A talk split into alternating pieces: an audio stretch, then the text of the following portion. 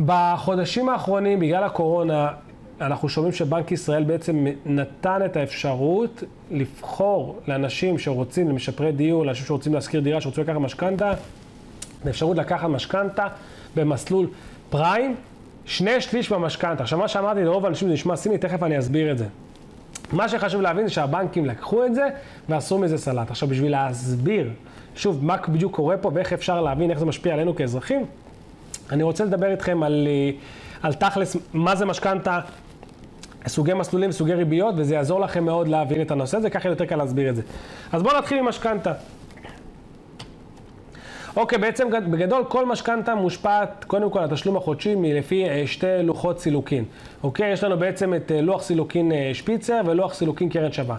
שפיצר זה בעצם לוח סילוקין שבעצם אתה כל חודש תשלם את אותו סכום, פחות או יותר, אוקיי? אבל הקרן, שבעצם הקרן זה מה שלקחת, והריבית זה הסכום שאתה צריך לשלם לבנק על זה שלקחת את הכסף, אוקיי? חשוב להסביר שמשכנתה קודם כל, זה בעצם אה, אה, אחת הצורות מימון הכי נוחות שהבנקים נותנים היום לאנשים שרוצים לקנות נכסים, בגלל שהבנק שה, משעבד את הנכס שלך תמורת ההון, אז הוא בסיכון מאוד מאוד נמוך, כביכול אם אתה לא משלם, הוא פשוט לוקח את הנכס, הוא גם מבקש ממך הון ראשוני אה, אה, יחסית גבוה, באזור ה-25%, זה הממוצע שבנק ישראל מרשה.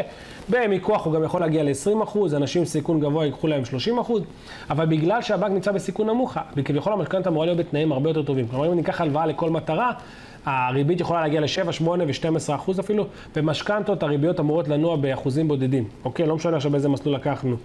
אה, עכשיו חשוב להבין שיש כל מיני הנחיות למשכנתה, כלומר ההחזר החודשי לא יכול להתעלות על מעל 40% אה, מההכנסה שלך, כלומר אם אתה מכניס, אתה ואשתך, אתה לבד, 10,000 שקל נטו כל חודש, המשכנתה אסור שתהיה, ההחזר החודשי אסור שיהיה מעל 4,000 שקל כל חודש. אה, שוב, 40 אחוז. גם הבנק כמובן בודק התחייבויות נוספות שיש לך, הוא עושה מין שכלול של הדברים האלה. בגדול, זה ההנחיות באמת על ככה, על כלל אצבע. אז שוב אני חוזר לגבי המסלולים. לוח סילוקין שפיצר זה בעצם אומר שאתה כל חודש משלם את אותו סכום, אה, והקרן, שזה בעצם הסכום שאתה משלם כל חודש, שאת בעצם עבור ההלוואה שלך, והריבית, שבהתחלה תבינו, הריבית היא מאוד גבוהה ואמורה בדרך כלל לרדת, לרדת, לרדת, לרדת, למה? כי הסיכון יורד. אבל שורה תחתונה, המספרים האלה זזים, אם אני אזיז שנייה את הטבלה ותראו, אם אתם יכולים לראות מימין, יש לנו בעצם דוגמה ללוח אה, שפיצר. לוח סילוקי שפיצר, שאתם רואים תשלום הקרן ותשלום הריבית, הוא משתנה. בהתחלה הקרן, הסכום שלקחתם של ההלוואה הוא יחסית נמוך, 1,390, והריבית היא מאוד גבוהה, 350. 3,500. התשלום החישי הוא לא משתנה. אתם רואים, גם שאחרי עשר שנים, שאתם בעצם רואים שהתשלום של ההלוואה עלה ל-2,000 שקל אה, בחודש, אבל הקרן ירדה ל-2,000 גם כן, עדיין התשלום החודשי יהיה זה. קרן שווה זה משהו אחר, הקרן שווה זה בעצם אומר שהקרן שוב, ההחזר על ההלוואה שלכם הוא יהיה זהה, הוא תמיד יהיה זהה באותו צורה, רק מה שמשתנה בפועל זה בעצם הריבית. בגלל זה גם התשלום החודשי, אוקיי, משתנה. בגלל זה אתה משלם את המס העיקרי בשנים הראשונות, ואז ככל שעובר הזמן הסכום יורד. כאלה שיש להם כסף ואין להם בעיה, זה דווקא לפעמים מגוונים אה, נראה יותר משתלם, כי אז אתה נהנה יותר אה, ככל שעוברות השנים.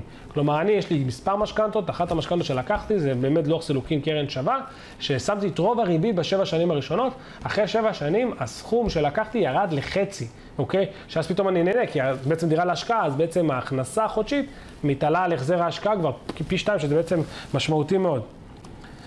אז כמו שאתם רואים, זה בעצם הבדל בין שתי, הקרנ... אה, שתי לוחות הסילוקין, חשוב שתכירו, יש פיצר ויש קרן שווה. אה, ושוב, זה, מה שאתם רואים למטה זה נתוני חישוב, זה פשוט מראה שזה בדיוק, בדיוק אותו משכנתה, אותו כמות סכום, אותו ריבית טוטאלית, ומה היה קורה אם הייתם לוקחים את המסלול הזה ומה הייתם לוקחים את המסלול הזה. שוב, זה פחות רלוונטי למה שאני הולך לספר אתכם כנושא המרכזי, אבל אני כן רוצה שתכירו את המונחים האלה. אוקיי, עכשיו שאנחנו מסתכלים אה, אה, בעצם על, אה, על לפי מה אנחנו משלמים. משכנתה מסוימת, בדרך כלל, אה, אחד הדברים שמשפיעים עליה הכי הרבה זה ההצמדה. לא משנה איזה מסלול תבחרו, בדרך כלל יש משקל שהבנק מנסה להגן על עצמו, בעצם כי הערך של השקל, של לא משנה מה, בעצם משתנה עם השנים, מאינפלציות כאלה ואחרות. בדרך כלל מצמידים את זה למדד כלשהו. יש את מדד המחירים לצרכן. מי שמכיר את מדד המחירים לצרכן, זה בעצם מדד שמרכיב מלא דברים שאנשים מוציאים מדיור, מזון, רכב, דלק, בעצם מרכיב, אתם יכולים לרשום על זה בגוגל ולקרוא על זה, מדד, מדד המחירים לצרכן, זה מין סל של מלא מלא מוצרים והוצאות, שאפשר לראות אם הוא עולה, אז כנראה המחירים במשק עלו, אם הוא יורד, אז כנראה המחירים ירדו, אינפלציות וכדומה.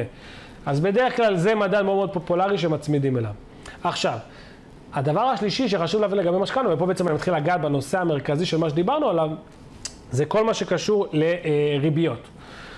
אה, בעצם אנחנו כל חודש על הכסף שלנו צריכים לשלם ריבית. מה שאמרתי, יש את הקרן ויש את הריבית. הקרן זה מה שאנחנו צריכים להחזיק כל חודש, ויש את הריבית שזה בעצם מה שאנחנו משלמים לבנק עבור הכסף. עכשיו, המסלול שאני כרגע מספר לכם עליו זה מסלול פריים, אוקיי? ריבית פריים, מה זה בעצם ריבית פריים? אנחנו שומעים את זה כל הזמן. ריבית פריים מורכבת בדרך כלל מריבית בנק ישראל, בתוספת של 1.5. בדרך כלל ריבית פריים, אה, סליחה, ריבית בנק ישראל נכון להיום היא נורא נורא אפסית, זה 0.1. כלומר, ריבית פריים תהיה 0.1 פלוס 1.5.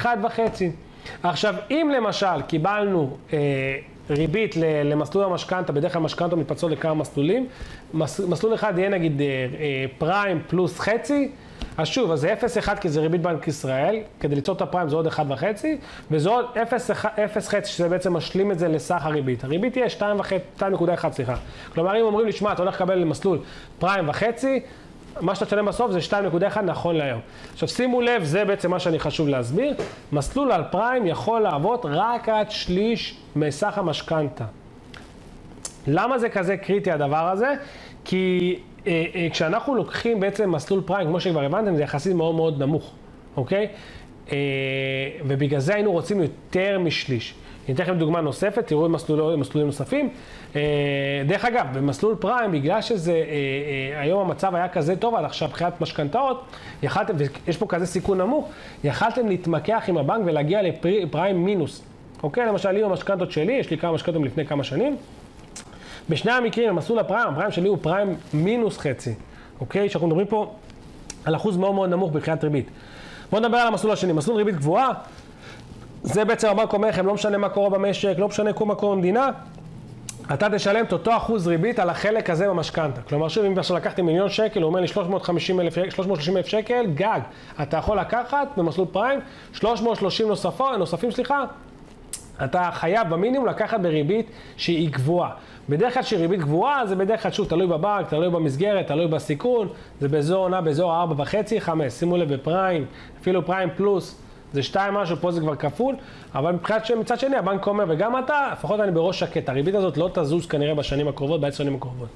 יש בעצם ריבית משתנה צמודה למדד, שזה בעצם ריבית משתנה צמודה למדד, זה בעצם שוב משתנה מבנק לבנק, כל מה שאני אומר פה תמיד זה משא ומתן, ומחושבת לפי עוגן, העוגן הוא הבסיס של הריבית הזאת, אה, ושוב, את העוגן הזה מחשבים לפי מה העלויות של הבנקים אה, לגיוס הכסף, אה, וגם פה, המקרה הזה של עוגן, גם פה אפשר לריב עם הבנק ולקבל עוגן מינוס משהו, כי שוב יש סיכון אמור. מה שכן, זה לא ריבית גבוהה לנצח, שוב, היא, היא משתנה בין כמה שנים, כל חמש שנים בדרך כלל היא משתנה, אה, וגם במסלול הזה צריך, יכול עד שליש מהמשכנתה להוות, וחשוב להבין, זה פרקים קצרים, כל חמש שנים בעצם אנחנו משנים את זה, זה יכול להשתנות לפי איזה מדד מסוים, זה יכול להשתנות גם לפתיחת משא ומתן מחודשת, למרות שהבנק לא רוצה לפגוש אותך כל חמש שנים. כלומר, הוא יכול להגיד לך, בוא נקבע עכשיו חמש שנים, זה ארבע וחצי, זה מה שקראנו העוגן, עוד חמש שנים, נחליט לפי איך זה ככה יהיה, זה יכול להיות שזה ירד, יכול להיות שזה יעלה, נצמיד את זה לאיזה עוגן מסוים, ונבדוק מה הוא אומר. עכשיו, מה בעצם קרה לנו בסיפור הזה אה, אה, מול הבנקים? הבנק בעצם, אה, אה, מדינת ישראל ובנק ישראל נורא רצו לעודד קודם כל אה, אה, קנייה של אה, עוד נכסים, גם למשפרי דיור, גם למשקיעים וגם לדיירים אה, שרוצים לקחת משכנתה. רצה להקל בגלל הקורונה. היא בעצם החליטה אה, אה, לספק משכנתות בריבית פריים, שני שליש מהמשכנתה. עכשיו שתבינו, ברגע שאתה לוקח משכנתה, שאנחנו מדברים על מאות אלפים ומיליוני שקלים, החסכונות האלה, ה-2%, ה-3% בטווח של 30 שנה, מה שרוב האנשים לוקחים משכנתה, זה עשרות ומאות אלפי שקלים. אז תבינו כמה זה קריטי לבן אדם הממוצע. לכל בן אדם בתכלס. וברגע שהבנק אמר, סליחה, בנק ישראל אמר, תקשיבו, אני נותן הנחיה מעכשיו לבנקים, יש אור ירוק, אפשר לקחת ריבית פריים, שני שליש מהמשכנתה. גם אני אישית נורא התלהבתי. נורא אמרתי, וואי, אני הולך למחזר את המשכנתה שלי, אני מעדיף את זה מאשר ריבית גבוהה, מה זה, ריבית אפסית. אמרתי, מצוין. דיברתי עם, אה, עם, עם אה, בנק שאני בעצם, המשכנתה שלי נמצאת בה, והתחלתי לדון איתו על הנושא של מחזור משכנתה, מה זה מחזור משכנתה? זה בעצם אני לוקח את הסכום שנשאר לי מחדש בתנאים הרבה יותר טובים, סוגר את הסכום הישן, ואז אני כאילו קיבלתי את הסכום, את אותו סכום שהייתי צריך לשלם גם ככה, פשוט בתנאים יותר טובים. זה נקרא מחזור משכנתה. במחזור משכנתה אני יכול או להוזיל את ההוצאות החודשיות שלי, או לקצר את השנים. כך או כך, אם אתה לא עושה את אחת מהפעולות האלה, אז כבר אין מה לעשות. אגב, מחזור משכנתה זה משהו שאני ממליץ לעשות לאנשים כל כמה שנים, אה, אה, כדי לבדוק אם אפשר לעשות את זה וזה משתלם. אז לגבי המקרה הזה, אמר לי האיש מהבנק, שהוא חבר בסך הכל, אז הוא לא רצה שאני אדפק, הוא אמר לי, תשמע, אל תתלהב כל כך מהדבר הזה, מה שבנק ישראל אמר. אני אומר לך שהבנקים לא פראיירים, הבנקים לא ייתנו אה, אה, לדבר הזה לקרות בצורה כזו קלה.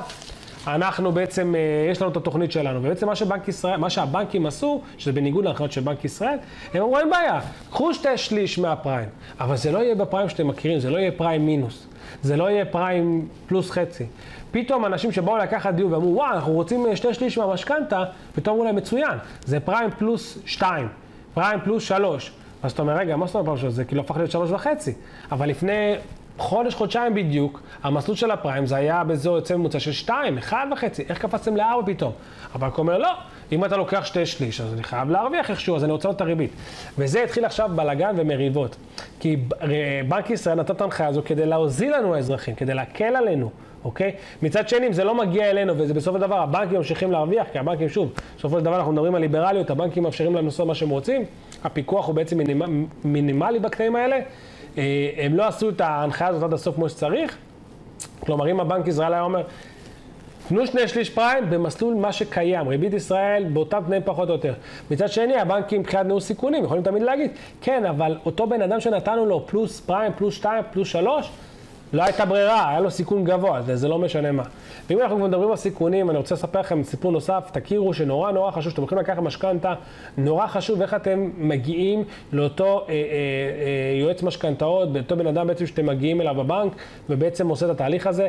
כבר עשו מחקרים שהגיעו זוגות בדיוק עם אותן הכנסות, בדיוק עם אותן הוצאות, בדיוק אותו משק בית, אותם נכסים.